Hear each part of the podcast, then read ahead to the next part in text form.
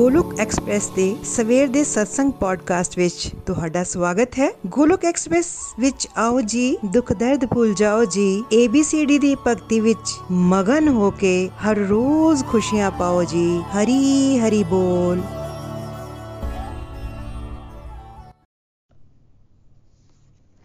जय श्री कृष्णा, चैतन्य, प्रभु नित्यानंदा, श्री अद्वैता गदाधर शिवा शिवासादि गौर भक्त वृंदा हरे कृष्णा हरे कृष्णा कृष्णा कृष्णा, हरे हरे हरे राम हरे राम राम राम, हरे हरे।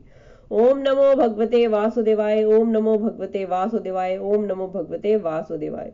श्रीमद भगवद गीता दी जय। विधि to the body free as the soul Hari Hari बोल, हरि हरि बोल। शरीर तो रहिए व्यस्त, आत्मा तो रहिए मस्त, हरि नाम जपते हुए।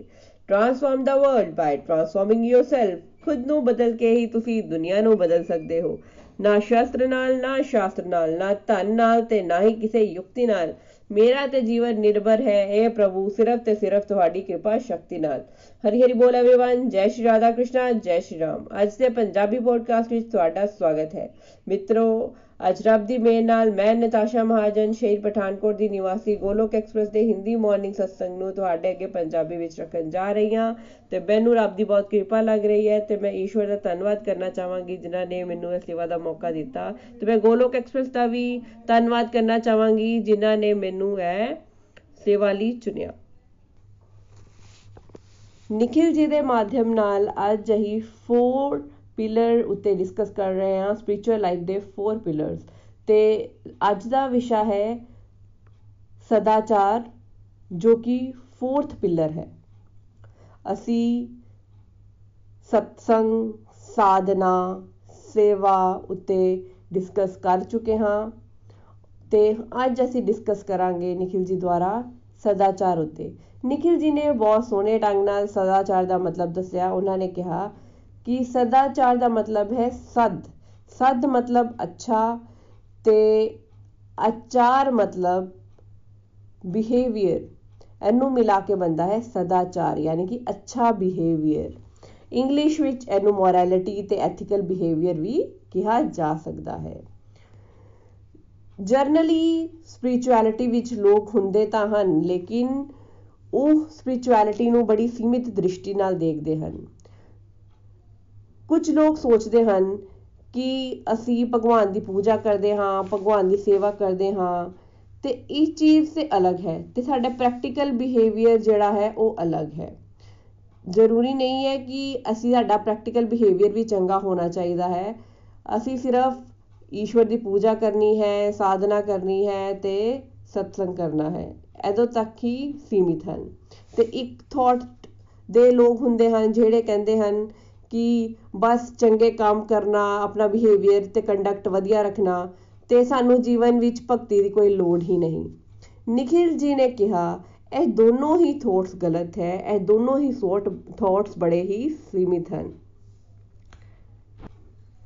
ਉਹਨਾਂ ਨੇ ਕਿਹਾ ਕਿ ਕਈ ਲੋਕ ਪੂਜਾ ਤੇ ਕਰਦੇ ਹਨ, ਪਰ ਫਿਰ ਵੀ ਉਹਨਾਂ ਦੇ ਅੰਦਰ ਚੀਟਿੰਗ ਦਾ ਭਾਵ ਰਹਿੰਦਾ ਹੈ। ਉਹ ਆਪਣੇ EMPLOYEES ਨਾਲ ਚੀਟਿੰਗ ਕਰਦੇ ਹਨ, ਉਹਨਾਂ ਦੀ ਸੈਲਰੀਜ਼ ਕੱਟ ਕਰ ਲੈਂਦੇ ਹਨ ਬਿਜ਼ਨਸ ਵਿੱਚ ਧੋਖਾ ਕਰਦੇ ਹਨ ਤੇ ਭਗਵਾਨ ਨੂੰ ਧੂਫ ਬੱਤੀ ਦਿਖਾ ਕੇ ਤੇ ਸਾਰੇ ਗਲਤ ਕੰਮ ਆਪਣੇ ਜੀਵਨ 'ਚ ਕਰਦੇ ਰਹਿੰਦੇ ਹਨ ਤੇ ਦੂਸਰੀ ਤਰ੍ਹਾਂ ਦੇ ਲੋਕ ਹੁੰਦੇ ਹਨ ਜਿਹੜੇ ਇਹ ਕਹਿੰਦੇ ਹਨ ਕਿ ਬਸ ਅਸੀਂ ਆਪਣਾ ਬਿਹੇਵੀਅਰ ਚੰਗਾ ਰੱਖਣਾ ਹੈ, ਲੋਕਾਂ ਨਾਲ ਚੰਗੇ ਤਰੀਕੇ ਨਾਲ ਮਿਲਣਾ ਹੈ, ਵਰਤਣਾ ਹੈ ਤੇ ਸਾਨੂੰ ਭਗਵਾਨ ਦੇ ਨਾਮ ਦੀ ਕੋਈ ਜ਼ਰੂਰਤ ਹੀ ਨਹੀਂ, ਭਗਵਾਨ ਦਾ ਨਾਮ ਲੈਣ ਦੀ ਕੋਈ ਲੋੜ ਹੀ ਨਹੀਂ। ਉਹਨਾਂ ਨੂੰ ਲੱਗਦਾ ਹੈ ਕਿ ਜਿਹੜੀਆਂ ਅਸੀਂ ਇਹ ਗੱਲਾਂ ਸਿੱਖੀਆਂ ਹਨ ਗੋਲੋਕ ਐਕਸਪ੍ਰੈਸ ਦੇ ਮਾਧਿਅਮ ਨਾਲ, ਜੇਕਰ ਭੋਗ ਲਗਾਣਾ ਜਾਂ ਫਿਰ ਮਾਲਾ ਕਰਨੀ, ਇਹ ਤਾਂ ਕੋਈ ਮਤਲਬ ਹੀ ਨਹੀਂ ਹੈ ਜੀਵਨ ਵਿੱਚ। ਨikhil ji ਨੇ ਕਿਹਾ ਕਿ ਇਹ ਦੋਨੋਂ ਸਕੂਲ ਆਫ ਥੋਟਸ ਗਲਤ ਹਨ। ਇਹ ਦੋਨੋਂ ਹੀ ਕਨਸੈਪਟ ਜਿਹੜੇ ਹਨ, ਉਹ ਇਨਕੰਪਲੀਟ ਹਨ। ਜੇਕਰ ਅਸੀਂ ਸਹੀ ਤਰੀਕੇ ਨਾਲ ਦੇਖੀਏ ਤੇ ਭਗਤੀ ਤੇ ਸਦਾਚਾਰੀ ਜੀਵਨ ਵਿੱਚ ਅੰਤਰ ਨਹੀਂ ਹੈ, ਦੋਨੋਂ ਹੀ ਕੰਪਲੀਮੈਂਟਰੀ ਹਨ। ਜੇਕਰ ਕੋਈ ਇਹ ਸੋਚੇ ਕਿ ਮੈਂ ਆਪਣੇ ਬਿਹੇਵੀਅਰ ਤੇ ਫ਼ਰਕ ਨਹੀਂ ਲੈ ਕੇ ਆਵਾਂਗਾ ਤੇ ਆਪਣੇ ਜੀਵਨ ਵਿੱਚ ਸਿਰਫ ਭਗਵਾਨ ਦੀ ਭਗਤੀ ਕਰਾਂਗਾ, ਉਹ ਵੀ ਗਲਤ ਹੈ। ਤੇ ਜੇ ਕੋਈ ਇਹ ਸੋਚੇ ਕਿ ਮੈਂ ਆਪਣੇ ਵਿਵਹਾਰ ਦੇ ਉੱਤੇ ਹੀ ਮੈਨੂੰ ਕੰਮ ਕਰਨਾ ਚਾਹੀਦਾ ਹੈ ਤੇ ਮੈਨੂੰ ਭਗਤੀ ਕਰਨ ਦੀ ਲੋੜ ਨਹੀਂ, ਇਹ ਵੀ ਅੰਡਰਸਟੈਂਡਿੰਗ ਇਨਕੰਪਲੀਟ ਹੈ।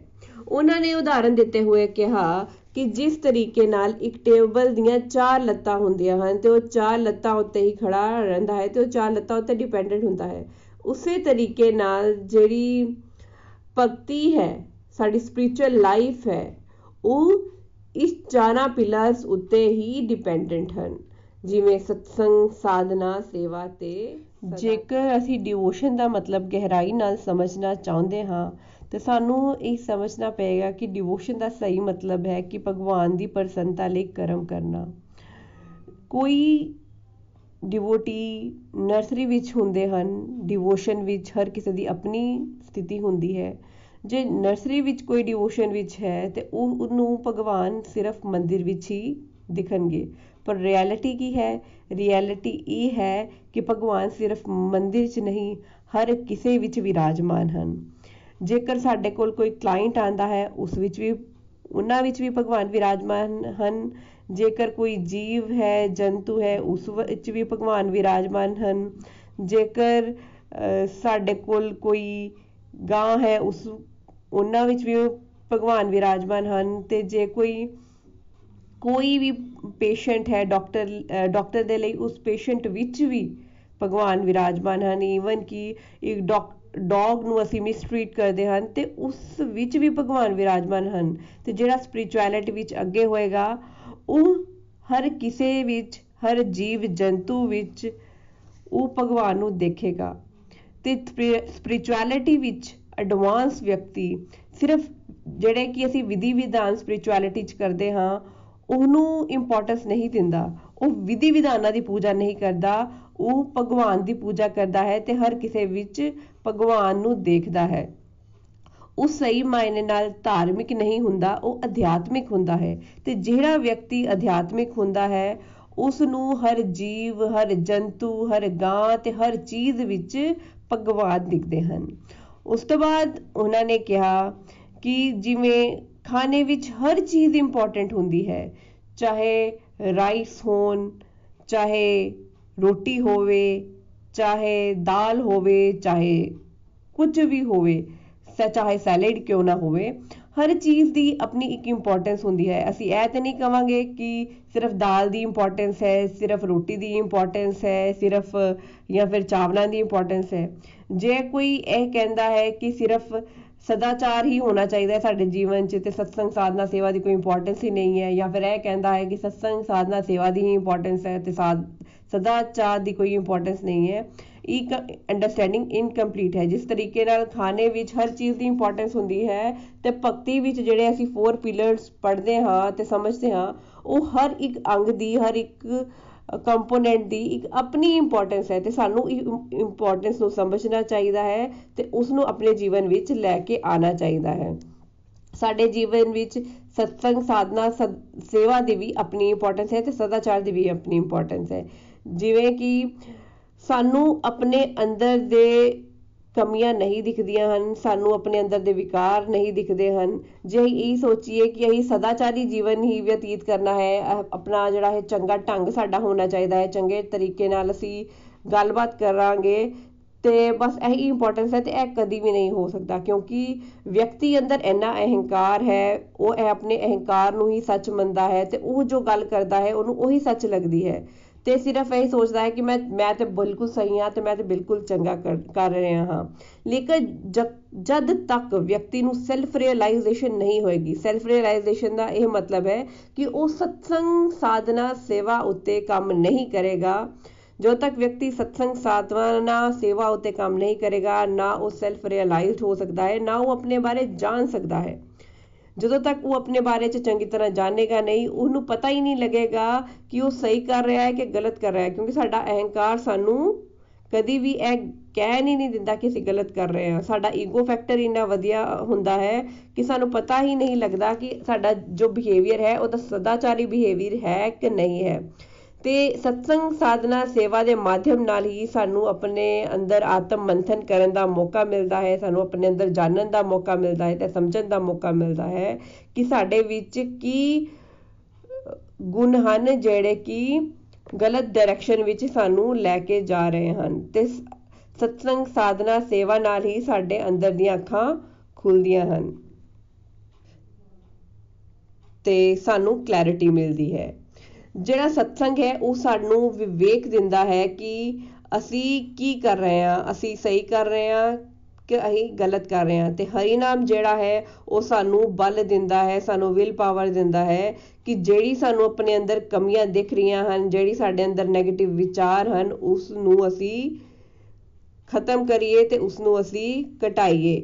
ਕਿਉਂਕਿ ਭਗਵਾਨ ਦੇ ਨਾਮ ਲੈਣ ਨਾਲ ਹੀ ਹਰੀ ਨਾਮ ਲੈਣ ਨਾਲ ਹੀ ਸਾਨੂੰ ਆਪਣੇ ਅੰਦਰ ਦੀ ਬੁਰਾਈਆਂ ਤੇ ਆਪਣੇ ਅੰਦਰ 'ਚ ਸਾਡੇ ਕੀ ਚੱਲ ਰਿਹਾ ਹੈ, ਸਾਨੂੰ ਉਹ ਪਤਾ ਚੱਲਦਾ ਹੈ। ਨਿਖਿਲ ਜੀ ਨੇ ਕਿਹਾ ਕਿ ਮੰਨ ਲਓ ਕਿ ਸਾਨੂੰ ਪਤਾ ਵੀ ਲੱਗ ਜਾਏ ਕਿ ਸਾਡੇ ਅੰਦਰ ਇਹ 네ਗੇਟਿਵ ਹੈਬਿਟਸ ਹਨ 네ਗੇਟਿਵ ਕੁਆਲਿਟੀਆਂ ਹਨ, ਤੇ ਅਸੀਂ ਉਹਨੂੰ ਛੱਡਣਾ ਚਾਹੁੰਦੇ ਹਾਂ। ਤੇ ਸਾਡੇ ਕੋਲ ਕੋਈ ਇਹੋ ਜਿਹਾ ਹਥਿਆਰ ਹੈ ਕਿ ਜਿਹੜਾ ਕਿ ਮਨ ਨੂੰ ਕੰਟਰੋਲ ਕਰ ਲੇ? ਕਿਉਂਕਿ ਮਨ ਤੇ ਬਹੁਤ ਕੁਝ ਸੋਚਦਾ ਹੈ। ਮਨ ਦਾ ਕੰਮ ਹੀ ਹੈ ਓਵਰਥਿੰਕਿੰਗ ਕਰਨਾ। ਤੇ ਮਨ ਦੇ ਕਾਰਨ ਹੀ ਲੋਕ ਡਿਪਰੈਸ਼ਨ ਤੱਕ ਵੀ ਚਲੇ ਜਾਂਦੇ ਹਨ। ਕਿ ਸਾਡੇ ਅੰਦਰ ਉਹਨਾਂ ਬਲ ਹੈ ਕਿ ਅਸੀਂ ਜਿਹੜਾ ਹੈ ਕਿ ਆਪਣੀ 네ਗੇਟਿਵ ਕੁਆਲਿਟੀਆਂ ਨੂੰ ਓਵਰਥਿੰਕਿੰਗ ਕਰਨ ਦੀ ਹੈਬਿਟ ਨੂੰ ਅਸੀਂ ਕੰਟਰੋਲ ਕਰ ਸਕੀਏ। ਨਹੀਂ, ਸਾਡੇ ਕੋਲ ਇਹ ਹਥਿਆਰ ਕੋਈ ਨਹੀਂ ਹੈ। ਇਹ ਬਲ ਸਾਨੂੰ ਮਿਲੇਗਾ ਸਤਸੰਗ ਸਾਧਨਾ ਤੇ ਸੇਵਾ ਨਾਲ। ਜਿਨ੍ਹਾਂ ਵਿਅਕਤੀ ਸਤਸੰਗ ਸਾਧਨਾ, ਸੇਵਾ ਕਰੇਗਾ ਉਸ ਦੀ ਓਵਰਥਿੰਕਿੰਗ ਦੀ ਜਿਹੜੀ ਸੋਚ ਹੈ, ਉਹ ਭਗਵਾਨ ਦੇ ਚਿੰਤਨ ਵਿੱਚ ਲੱਗੇਗੀ ਤੇ ਉਹ ਭਗਵਾਨ ਦਾ ਸਮਰਨ ਕਰੇਗਾ ਤੇ ਉਹਦੀ ਜਿਹੜੀ ਜ਼ਿਆਦਾ ਸੋਚਣ ਦੀ ਟੈਂਡੈਂਸੀ ਹੈ, ਉਹ ਘਟਣੀ ਸ਼ੁਰੂ ਹੋ ਜਾਏਗੀ। ਆਪਣੇ ਬਿਹੇਵੀਅਰ ਤੇ ਜੇਕਰ ਅਸੀਂ ਵਰਕ ਕਰਨਾ ਚਾਹੁੰਦੇ ਹਾਂ, ਤੇ ਸਾਨੂੰ ਸਤਸੰਗ ਸਾਧਨਾ ਸੇਵਾ ਦੀ ਇੰਪੋਰਟੈਂਸ ਸਮਝਣੀ ਪਏਗੀ।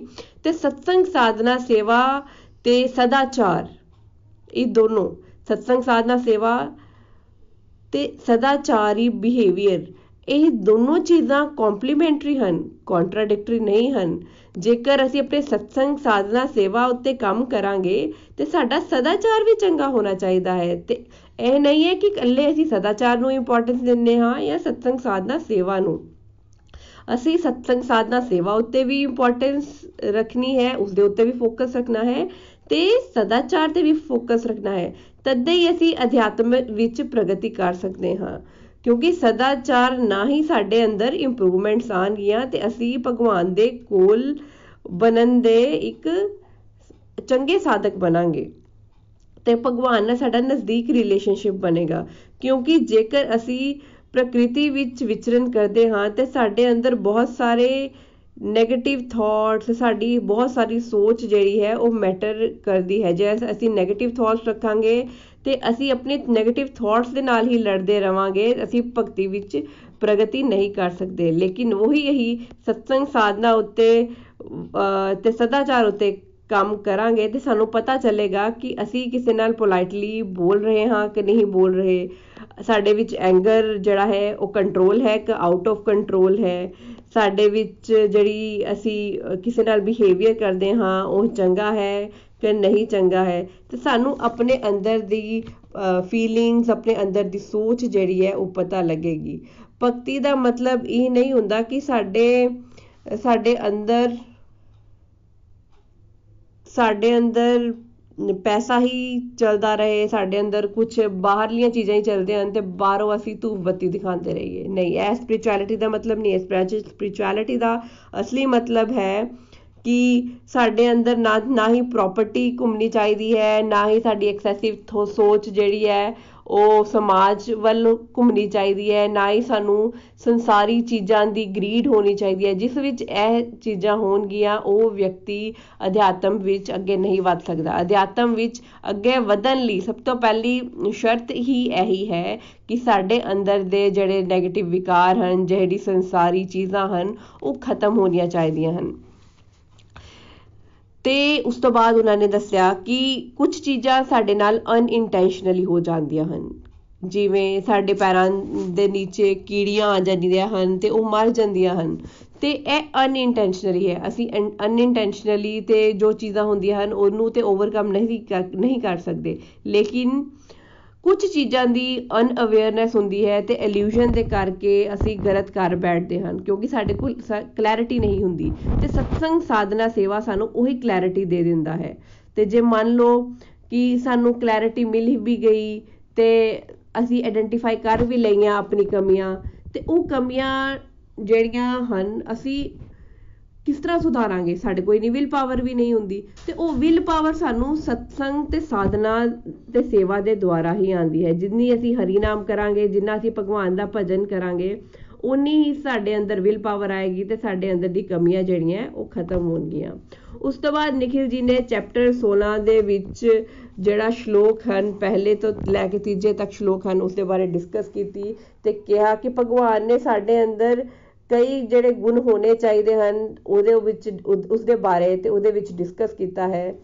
ਤੇ ਉਸ ਦਾ ਸਭ ਤੋਂ ਪਹਿਲਾ ਜਿਹੜਾ ਗੁਣ ਹੈ ਉਸ ਦੇ ਬਾਰੇ ਚ ਉਹਨਾਂ ਨੇ ਚਰਚਾ ਕੀਤੀ ਕਿ 16ਵੇਂ ਚੈਪਟਰ ਦਾ ਸਭ ਤੋਂ ਪਹਿਲਾ ਗੁਣ ਇਹ ਹੈ, ਜਿਹੜਾ ਹੀ ਕਿ ਭਗਵਾਨ ਦੇ ਕੋਲ ਨਜ਼ਦੀਕ ਹੋਣ ਲਈ ਸਾਡੇ ਵਿੱਚ ਹੋਣਾ ਚਾਹੀਦਾ ਹੈ, ਉਹ ਹੈ ਨਿਰਭੈਤਾ। ਤੇ ਸਾਡੇ ਅੰਦਰ ਨਿਰਭੈਤਾ ਕਿੱਥੇ ਹੁੰਦੀ ਹੈ? ਸਾਡੇ ਅੰਦਰ ਤੇ ਨਿਰਭੈਤਾ ਹੁੰਦੇ ਹੀ ਨਹੀਂ। ਸਾਡੇ ਅੰਦਰ ਬਹੁਤ ਸਾਰੇ ਇਨਸਿਕਿਉਰਿਟੀਜ਼ ਹੁੰਦੇ ਹਨ, ਸਾਡੇ ਅੰਦਰ ਬਹੁਤ ਸਾਰੇ ਡਰ ਹੁੰਦੇ ਹਨ ਜਿਸ ਦੇ ਕਰਕੇ ਅਸੀਂ ਭਗਤੀ ਵਿੱਚ ਅੱਗੇ ਵੱਧ ਹੀ ਨਹੀਂ ਸਕਦੇ। ਉਹ ਡਰ ਤੁਹਾਨੂੰ ਬਾਹਰ ਨਹੀਂ ਦਿਖਣਗੇ, ਉਹ ਸਾਡੇ ਡਰ ਅੰਦਰ ਹੁੰਦੇ ਹਨ। ਜਿਵੇਂ ਕਿਸੇ ਨੂੰ ਡਰ ਹੁੰਦਾ ਹੈ ਕਿ ਮੇਰੇ ਪਤੀ ਨੂੰ ਕੁਝ ਨਾ ਹੋ ਜਾਵੇ, ਕਿਸੇ ਨੂੰ ਡਰ ਹੁੰਦਾ ਹੈ ਕਿ ਮੇਰੇ ਕੋ ਪੈਸਾ ਨਾ ਛਿਨ ਜਾਵੇ, ਤੇ ਕਿਸੇ ਨੂੰ ਡਰ ਹੁੰਦਾ ਹੈ ਕਿ ਮੇਰੇ ਬੱਚੇ ਜਿਹੜੇ ਹੈ ਹੋਸਟਲ ਜਾ ਕੇ ਗਲਤ ਰਸਤੇ ਤੇ ਨਾ ਪੈ ਜਾਵਣ। ਤੇ ਹਰ ਵਿਅਕਤੀ ਦੇ ਅੰਦਰ ਅਲੱਗ-ਅਲੱਗ ਡਰ ਹੁੰਦੇ ਹਨ। ਕਿਸੇ ਅੰਦਰ ਇਹ ਵੀ ਡਰ ਹੁੰਦਾ ਹੈ ਕਿ ਕੁਝ ਕੋਈ ਲੋਕਾਂ ਦੇ ਪਾਸਟ ਵਿੱਚ ਕੁਝ ਘਟਿਆ ਹੁੰਦਾ ਹੈ, ਉਹ ਪਾਸਟ ਨੂੰ ਸੋਚ-ਸੋਚ ਕੇ ਹੀ ਆਪਣੇ ਫਿਊਚਰ ਲਈ ਡਰੇ ਜਾਂਦੇ ਹਨ। ਤੇ ਇਹ ਸਾਰੇ ਡਰ ਸਾਨੂੰ ਪ੍ਰਭੂ ਕਿਰਪਾ ਨਾਲ ਹੀ ਸਾਡੇ ਅੰਦਰ ਖਤਮ ਹੋ ਸਕਦੇ ਹਨ। ਜਿੰਨਾ ਵਿਅਕਤੀ ਪ੍ਰਭੂ ਦਾ ਸਮਰਨ ਕਰੇਗਾ ਹਰੀ ਨਾਮ ਕਰੇਗਾ, ਪ੍ਰਭੂ ਨਾਲ ਆਪਣਾ ਜੁੜਾਵ ਕਰੇਗਾ ਉਨਾ ਹੀ ਉਹਦੇ ਅੰਦਰ ਜਿਹੜੇ ਡਰ ਹੈ, ਉਹ ਖਤਮ ਹੁੰਦੇ ਜਾਂਦੇ ਹਨ। ਤੇ ਨਿਰਭੈਤਾ ਭਗਤੀ ਵਿੱਚ ਬਹੁਤ ਜ਼ਰੂਰੀ ਹੈ। ਦੂਸਰੀ ਡਿਵਾਈਨ ਕੁਆਲਿਟੀ ਦੇ ਬਾਰੇ ਚ ਉਹਨਾਂ ਨੇ ਡਿਸਕਸ ਕੀਤਾ, ਜਿਹੜੀ ਹੈ ਪਿਉਰੀਫਿਕੇਸ਼ਨ ਤੇ ਵੇਦਾ ਅਧਿਐਨ। ਤੇ ਉਹਨਾਂ ਨੇ ਕਿਹਾ ਕਿ ਵੇਦਾ ਅਧਿਐਨ ਕਰਨਾ ਬਹੁਤ ਹੀ ਦਿਵਯ ਗੁਣ ਹੈ। ਜੇਕਰ ਕੋਈ ਇਹ ਸੋਚ, ਸੋਚਦਾ ਹੈ ਕਿ ਅਸੀਂ ਸ਼ੁੱਧ ਹੋਵਾਂਗੇ ਤੇ ਅਸੀਂ ਪ੍ਰਭੂ ਦੇ ਨਾਲ ਜੁੜਾਂਗੇ ਤੇ ਉਹਨਾਂ ਨੂੰ ਵੇਦਾ ਅਧਿਐਨ ਕਰਨਾ ਚਾਹੀਦਾ ਹੈ। ਜੇ ਕੋਈ ਵੇਦਾ ਅਧਿਐਨ ਬਾਰੇ ਸੋਚਦਾ ਹੈ ਤੇ ਵੇਦਾ ਅਧਿਐਨ ਕਰਦਾ ਹੈ ਤੇ ਇਹ ਸਭ ਤੋਂ ਵੱਡੀ ਡਿਵਾਈਨ ਕੁਆਲਿਟੀ ਹੈ ਕਿਉਂਕਿ ਵਿਅਕਤੀ ਆਪਣੇ ਉੱਤੇ ਆਤਮ ਮੰਥਨ ਕਰ ਰਿਹਾ ਹੈ।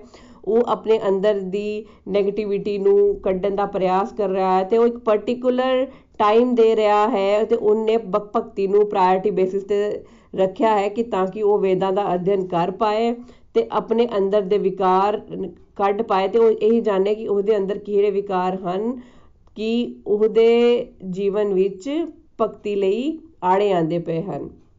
ਤੇ ਇਸ ਕਰਕੇ ਤੇ ਜਿਹੜਾ ਵੇਦਾ ਅਧਿਐਨ ਹੈ ਉਹ ਬਹੁਤ ਹੀ ਅੱਛੀ ਡਿਵਾਈਨ ਕੁਆਲਿਟੀ ਹੈ। ਉਸ ਤੋਂ ਬਾਅਦ ਉਹਨਾਂ ਨੇ ਕਿਹਾ ਕਿ ਆਤਮ ਸੰਯਮਿਤ ਹੋਣਾ ਵੀ ਇੱਕ ਬਹੁਤ ਵੱਡੀ ਡਿਵਾਈਨ ਕੁਆਲਿਟੀ ਹੈ। ਆਤਮ ਸੰਯਮਿਤ ਦਾ ਮਤਲਬ ਹੈ ਕਿ ਜਿਹੜਾ ਵਿਅਕਤੀ ਕੰਟਰੋਲਡ ਰਹੇ ਰੈਗੂਲੇਟ ਕਰੇ ਕਿ ਉਹਨੂੰ ਗੁੱਸਾ ਤੇ ਨਹੀਂ ਜ਼ਿਆਦਾ ਆ ਰਿਹਾ, ਉਹ ਜਿਹੜਾ ਹੈ ਆਪਣੇ ਭਾਵਨਾਵਾਂ ਉੱਤੇ ਕੰਟਰੋਲ ਕਰ ਰਿਹਾ ਹੈ ਕਿ ਨਹੀਂ ਕਰ ਰਿਹਾ। ਉਸ ਦੇ ਅੰਦਰ ਬੋਲਣ ਦਾ ਸੁਧਾਰ ਆ ਰਿਹਾ ਕਿ ਨਹੀਂ ਆ ਰਿਹਾ, ਉਹ ਭਗਵਾਨ ਦਾ ਪ੍ਰਚਾਰ ਜਿਹੜਾ ਹੈ ਸਹੀ ਤਰੀਕੇ ਨਾਲ ਕਰੇਗਾ। ਕਰੇਗਾ ਤੇ ਭਗਵਾਨ ਦੇ ਪ੍ਰਚਾਰ ਦੇ ਨਾਲ ਉਹ ਭਗਵਾਨ ਦੇ ਨਾਲ ਚੰਗੀ ਤਰ੍ਹਾਂ ਜੁੜਿਆ ਹੋਏਗਾ, ਜਿਹੜਾ ਆਪਣੀ ਵਾਣੀ ਤੇ ਕੰਟਰੋਲ ਕਰੇਗਾ। ਜ਼ਿਆਦਾਤਰ ਲੋਕਾਂ ਦਾ ਆਪਣੀ ਵਾਣੀ ਤੇ ਕੰਟਰੋਲ ਨਹੀਂ ਹੁੰਦਾ, ਲੇਕਿਨ ਜੇ ਕੋਈ ਭਗਵਾਨ ਨਾਲ ਜੁੜਿਆ ਹੋਇਆ ਹੋਏਗਾ, ਜਿਹੜਾ ਵਿਅਕਤੀ ਸੰਯਮਿਤ ਹੋਏਗਾ, ਉਹਨੂੰ ਪਤਾ ਹੋਏਗਾ ਕਿ ਮੈਂ ਕਿੱਥੇ ਕਿਹੜੀ ਗੱਲ ਕਰਨੀ ਹੈ। ਤੇ ਭਗਵਾਨ ਨਾਲ ਜਿਹੜੇ ਜੁੜੇ ਹਨ ਵਿਅਕਤੀ, ਉਹਨਾਂ ਨੂੰ ਇਹ ਸਮਝ ਹੁੰਦੀ ਹੈ ਕਿ ਕਿਨੂੰ ਕਿੱਥੇ ਕੀ ਗੱਲ ਕਰਨੀ ਚਾਹੀਦੀ ਹੈ, ਕਿੱਥੇ ਕੀ ਬੋਲਣਾ ਚਾਹੀਦਾ ਹੈ। ਇੱਥੇ ਮੈਂ ਸੰਸਾਰੀ ਗੱਲ ਮੈਨੂੰ ਨਹੀਂ ਕਰਨੀ ਚਾਹੀਦੀ, ਇੱਥੇ ਜੇ ਮੈਂ ਸੰਸਾਰੀ ਗੱਲ ਕਰਾਂਗਾ ਤੇ ਮੈਂ ਆਪਣਾ ਹੀ ਨੁਕਸਾਨ ਕਰਾਂਗਾ। ਉਹ ਹਰ ਜੀਵਨ 'ਚ, ਹਰ ਐਕਟੀਵਿਟੀ ਨੂੰ ਬੜੇ ਹੀ ਕੰਟਰੋਲਡ ਵੇ ਨਾਲ ਲੈ ਕੇ ਚੱਲਦਾ ਹੈ। ਉਸ ਤੋਂ ਬਾਅਦ ਜਿਹੜੀ ਇੱਕ ਡਿਵਾਈਨ ਕੁਆਲਿਟੀ ਹੈ, ਉਹ ਹੈ ਸਿੰਪਲ ਰਹਿਣਾ ਸਿੰਪਲ ਲਿਵਿੰਗ ਤੇ ਹਾਈ ਥਿੰਕਿੰਗ ਨikhil ji ਨੇ ਕਿਹਾ ਕਿ ਹਾਈ ਥਿੰਕਿੰਗ ਹੋਣੀ ਸਾਡੀ ਬਹੁਤ ਜ਼ਰੂਰੀ ਹੈ ਤੇ ਹਾਈ ਥਿੰਕਿੰਗ ਉਸ ਦੀ ਹੀ ਹੁੰਦੀ ਹੈ, ਜਿਹੜਾ ਕਿ ਸਿੰਪਲ ਤਰੀਕੇ ਨਾਲ ਰਹਿੰਦਾ ਹੈ। ਉਹਨਾਂ ਨੇ ਕਿਹਾ ਕਿ ਕੁਝ ਲੋਕ ਇਹੋ ਜਿਹੇ ਹੁੰਦੇ ਹਨ ਜਿਹੜੇ ਕਿ ਪਾਰਲਰ ਹੀ ਗਏ ਰਹਿੰਦੇ ਹਨ। ਹਫ਼ਤੇ 'ਚ ਤਿੰਨ ਵਾਰੀ ਉਹਨਾਂ ਨੇ ਜਾਣਾ ਹੀ ਜਾਣਾ ਹੈ ਤੇ ਆਪਣੇ ਮੈਨੀਕਿਉਰ ਤੇ ਪੈਡੀਕਿਉਰ ਤੇ ਬੜੇ ਫੋਕਸ ਹੁੰਦੇ ਹਨ। ਪਰ ਜਿਹੜੇ ਸਿੰਪਲ ਲਿਵਿੰਗ ਵਾਲੇ ਵਿਅਕਤੀ ਹੁੰਦੇ ਹਨ ਇਸ ਦਾ ਮਤਲਬ ਇਹ ਨਹੀਂ ਹੈ ਕਿ ਉਹ ਸਫ਼ਾਈ ਨਹੀਂ ਰੱਖਦੇ, ਸਫ਼ਾਈ ਪੂਰੀ ਰੱਖਦੇ ਹਨ, ਪਰ ਉਹਨਾਂ ਦਾ ਇਹ ਫੋਕਸ ਹੁੰਦਾ ਹੈ ਕਿ ਅਸੀਂ ਕਿਸ ਤਰੀਕੇ ਨਾਲ ਸਮੇਂ ਬਚਾ ਕਰ ਭਗਤੀ ਕਰੀਏ। ਐ ਨਾ ਹੋਏ ਕਿ ਆਪਣਾ ਸਮੇਂ ਜਿਹੜਾ ਵੈ, ਬਾਹਰੀ ਚੀਜ਼ਾਂ ਵਿੱਚ, ਆਪਣੇ ਪਾਰਲਰ ਦੇ ਕੰਮ ਵਿੱਚ ਹੀ, ਆਪਣੇ ਸਰੀਰ ਦੇ ਉੱਤੇ ਹੀ ਸਮੇਂ ਜਿਹੜਾ ਵੈ ਵਿਅਰਥ ਕਰਕੇ ਤੇ ਆਪਣੀ ਭਗਤੀ ਦੇ ਉੱਤੇ ਫੋਕਸ ਨਾ ਕਰੀਏ। ਅਧਿਆਤਮ ਚ ਅੱਗੇ ਵਧਣ ਦਾ ਮਤਲਬ ਹੈ ਤੇ ਆਪਣੇ ਉੱਤੇ ਫੋਕਸ ਕਰਨ ਦਾ ਮਤਲਬ ਇਹ ਹੈ ਕਿ ਆਪਣੇ ਆਪ ਨੂੰ ਭਗਤੀ ਵਿੱਚ ਜ਼ਿਆਦਾ ਤੋਂ ਜ਼ਿਆਦਾ ਸਮੇਂ ਦੇਣਾ ਤੇ ਇਹ ਬਹੁਤ ਹੀ ਵੱਡੀ ਡਿਵਾਈਨ ਕੁਆਲਿਟੀ ਹੈ। ਇਹ ਨਹੀਂ ਹੈ ਕਿ ਅਸੀਂ ਜੇਕਰ ਕਿਤੇ ਫੰਕਸ਼ਨ ਤੇ ਗਏ ਆ ਤੇ ਅਸੀਂ ਬਹੁਤ ਸਾਰੇ ਕੱਪੜੇ ਖਰੀਦੀ ਜਾਈਏ, ਅਸੀਂ ਸ਼ਾਪਿੰਗ ਕਰਨ ਗਏ ਆ ਤੇ ਬਹੁਤ ਸਾਰੀ ਸ਼ਾਪਿੰਗ ਕਰਦੇ ਜਾਈਏ, ਤੇ ਇਹ ਜਿਹੜੇ ਚੀਜ਼ਾਂ ਹਨ, ਇਹ ਭਗਤੀ ਵਿੱਚ ਅੱਛੀਆਂ ਨਹੀਂ ਹਨ। ਇਸ ਦੇ ਨਾਲ ਸਮੇਂ ਬਹੁਤ ਵਿਅਰਥ ਹੁੰਦਾ ਹੈ ਤੇ ਭਗਤ ਲਈ ਸਮੇਂ ਦੀ ਬਹੁਤ ਇੰਪੋਰਟੈਂਸ ਹੁੰਦੀ ਹਨ। ਜਿਹੜਾ ਭਗਤੀ ਵਿੱਚ ਅੱਗੇ ਵਧਣਾ ਚਾਹੁੰਦਾ ਹੈ, ਉਹਨੂੰ ਆਪਣੇ ਸਮੇਂ ਦੇ ਉੱਤੇ ਫੋਕਸ ਕਰਨਾ ਚਾਹੀਦਾ ਹੈ। ਇੱਧਰ ਉੱਧਰ ਸਮੇਂ ਵਿਅਰਥ ਨਹੀਂ ਕਰਨਾ ਚਾਹੀਦਾ ਤੇ ਉਹੀ ਸਮੇਂ ਜਿਹੜਾ ਉਹ ਵਿਅਰਥ ਕਰ ਰਿਹਾ ਹੈ ਉਸ ਨੂੰ ਭਗਤੀ ਵਿੱਚ ਲਗਾਉਣਾ ਚਾਹੀਦਾ ਹੈ। ਅਗਲੀ ਉਹਨਾਂ ਨੇ ਡਿਵਾਈਨ ਕੁਆਲਿਟੀ ਦੇ ਉੱਤੇ ਚਰਚਾ ਕੀਤੀ ਅਵਰਜਨ ਟੂ ਫਾਲਟ ਫਾਈਂਡਿੰਗ ਇਸ ਦਾ ਮਤਲਬ ਹੈ ਦੂਜਿਆਂ ਵਿੱਚ ਕਮੀਆਂ ਨਹੀਂ ਕੱਢਣੀਆਂ। ਜਿਹੜਾ ਭਗਤੀ ਵਿੱਚ ਹੁੰਦਾ ਹੈ, ਉਹ ਦੂਜਿਆਂ ਨੂੰ ਵੇਖ ਕੇ ਚਿੜਦਾ ਨਹੀਂ ਹੈ, ਦੂਜਿਆਂ ਨੂੰ ਵੇਖ ਕੇ ਚਿੜ ਨਹੀਂ ਖਾਂਦਾ। ਉਸ ਸੰਸਾਰ ਵਿੱਚ ਦੂਜਿਆਂ ਦੀਆਂ ਕਮੀਆਂ ਨਾ ਦੇਖकर ਆਪਣੇ ਅੰਦਰ ਹੀ ਆਪਣੀਆਂ ਕਮੀਆਂ ਦੇ ਉੱਤੇ ਵਿਚਾਰ ਕਰਦਾ ਹੈ ਤੇ ਆਪਣੇ ਆਪ ਨੂੰ ਸੁਧਾਰ ਕਰਨ ਦਾ ਪ੍ਰਯਾਸ ਕਰਦਾ ਹੈ। ਜੇਕਰ ਅਸੀਂ ਦੁਨੀਆ ਦੇ ਕੋਲ ਸਲਾਹਾਂ ਲਵਾਂਗੇ ਤੇ ਦੁਨੀਆ ਦੇ ਲੋਕਾਂ ਦੇ ਬਾਰੇ ਵਿੱਚ ਸੁਣਾਂਗੇ ਤੇ ਦੁਨੀਆ ਦੇ ਲੋਕਾਂ ਦੇ ਬਾਰੇ ਵਿੱਚ ਗੱਲਾਂ ਕਰਾਂਗੇ ਤੇ ਸਾਡੇ ਅੰਦਰ ਹੀ ਕਮੀਆਂ ਆਣਗੀਆਂ ਤੇ ਸਾਨੂੰ ਚਾਹੀਦਾ ਹੈ ਕਿ ਦੂਸਰਿਆਂ ਦੀ ਕਮੀਆਂ ਨਾ ਦੇਖकर ਦੂਸਰਿਆਂ ਦੇ ਬਾਰੇ 'ਚ ਚਰਚਾ ਨਾ ਕਰਕੇ ਆਪਣੇ ਬਾਰੇ 'ਚ ਵਿੱਚ ਹੀ ਚਰਚਾ ਕਰਨੀ। ਇਹ ਸਾਰੀਆਂ ਕੁਆਲਿਟੀਆਂ ਜਿਹੜੀਆਂ ਅਸੀਂ ਸਮਝ ਰਹੇ ਹਨ ਨikhil ji ਨੇ ਕਿਹਾ, ਇਹ ਸਾਨੂੰ ਭਗਵਾਨ ਡਾਇਰੈਕਟ ਗਾਈਡੈਂਸ ਦੇ ਰਹੇ ਹਨ ਕਿ ਕਿਹੜੇ ਗੁਣ ਸਾਡੇ ਵਿੱਚ ਹੋਣੇ ਚਾਹੀਦੇ ਹਨ। ਸਾਨੂੰ ਲੋਕਾਂ ਕੋ ਪੁੱਛਣ ਦੀ ਜ਼ਰੂਰਤ ਨਹੀਂ ਹੈ ਕਿ ਸਾਡੇ ਅੰਦਰ ਕਿਹੜੀਆਂ ਕੁਆਲਿਟੀਆਂ ਹੋਣੀਆਂ ਚਾਹੀਦੀਆਂ, ਕਿਹੜੇ ਗੁਣ ਹੋਣੇ ਚਾਹੀਦੇ ਹਨ। ਕਿਉਂਕਿ ਲੋਕ ਸਾਨੂੰ ਕਨਫਿਊਜ਼ ਕਰਨਗੇ, ਲੋਕਾਂ ਨੂੰ ਤੇ ਖੁਦ ਹੀ ਨਹੀਂ ਪਤਾ, ਉਹ ਖੁਦ ਹੀ ਲਾਲਚ ਤੇ ਲੋਭ ਵਿੱਚ ਡੁੱਬੇ ਹੋਏ ਹਨ। ਉਹਨਾਂ ਨੂੰ ਹੈ ਕਿ ਮੇਰੇ ਅੰਦਰ ਜ਼ਿਆਦਾ ਤੋਂ ਜ਼ਿਆਦਾ ਮੈਨੂੰ ਇਹ ਚੀਜ਼ ਮਿਲ ਜਾਵੇ ਤੇ ਸੰਸਾਰ ਵਿੱਚ ਉਹ ਜ਼ਿਆਦਾ ਤੋਂ ਜ਼ਿਆਦਾ ਸੰਸਾਰ ਨੂੰ ਪਾਣਾ ਚਾਹੁੰਦੇ ਹਨ। ਸਾਨੂੰ ਜੇ ਗਾਈਡੈਂਸ ਲੈਣੀ ਹੈ, ਸਾਨੂੰ ਭਗਵਾਨ ਡਾਇਰੈਕਟ ਭਗਵਦ ਗੀਤਾ ਦੇ 16ਵੇਂ ਚੈਪਟਰ ਵਿੱਚ ਦੇਵੀ ਗੁਣਾ ਦੇ ਬਾਰੇ ਵਿੱਚ ਦੱਸ ਰਹੇ ਹਨ। ਉਹ ਦੇਵੀ ਗੁਣ ਹੀ ਸਾਨੂੰ ਆਪਣੇ ਅੰਦਰ ਲੈ ਕੇ ਆਣੇ ਚਾਹੀਦੇ ਹਨ, ਜੇਕਰ ਅਸੀਂ ਭਗਤੀ ਵਿੱਚ ਅੱਗੇ ਵਧਣਾ ਚਾਹੁੰਦੇ ਹਨ। ਉਸ ਤੋਂ ਬਾਅਦ ਉਹਨਾਂ ਨੇ ਕਿਹਾ ਕਿ ਇੱਕ ਇੱਕ ਹੋਰ ਬਹੁਤ ਵੱਡੀ ਡਿਵਾਈਨ ਕੁਆਲਿਟੀ ਹੈ, ਉਹ ਹੈ ਦਾਨ ਦੇਣਾ। ਸਾਨੂੰ ਦੂਜਿਆਂ ਨੂੰ ਹੈਲਪ ਕਰਨੀ ਚਾਹੀਦੀ ਹੈ, ਸਭ ਦੀ ਮਦਦ ਕਰਨੀ ਚਾਹੀਦੀ ਹੈ, ਦੂਸਰਿਆਂ ਨੂੰ ਸਪੋਰਟ ਕਰਨਾ ਚਾਹੀਦਾ ਹੈ। ਤੇ ਸਾਡੇ ਗੋਲੋਕ ਐਕਸਪ੍ਰੈਸ ਦਾ ਇਹ ਮੋਟੋ ਵੀ ਆਈ ਹੁੰਦਾ ਹੈ ਕਿ ਦੂਸਰਿਆਂ ਦੇ ਲਈ ਗਿਵਿੰਗਨੈਸ ਦਾ ਭਾਵ ਲੈ ਕੇ ਆਈਏ ਤੇ ਅਸੀਂ ਇੱਕ ਲਾਈਨ ਵੀ ਬੋਲਦੇ ਹਾਂ sharing is caring caring is love and love is devotion ਤੇ ਸ਼ੇਅਰਿੰਗ ਕਰਨਾ ਤੇ ਡਿਵੋਸ਼ਨ ਕਰਨਾ ਕੋਈ ਵੱਖਰੀ ਚੀਜ਼ ਨਹੀਂ ਹੈ, ਸਾਨੂੰ ਸ਼ੇਅਰਿੰਗ ਕਰਨੀ ਚਾਹੀਦੀ ਹੈ, ਸਹੀ ਮਾਇਨੇ 'ਚ ਉਹੀ ਅਸਲੀ ਡਿਵੋਸ਼ਨ ਹੈ।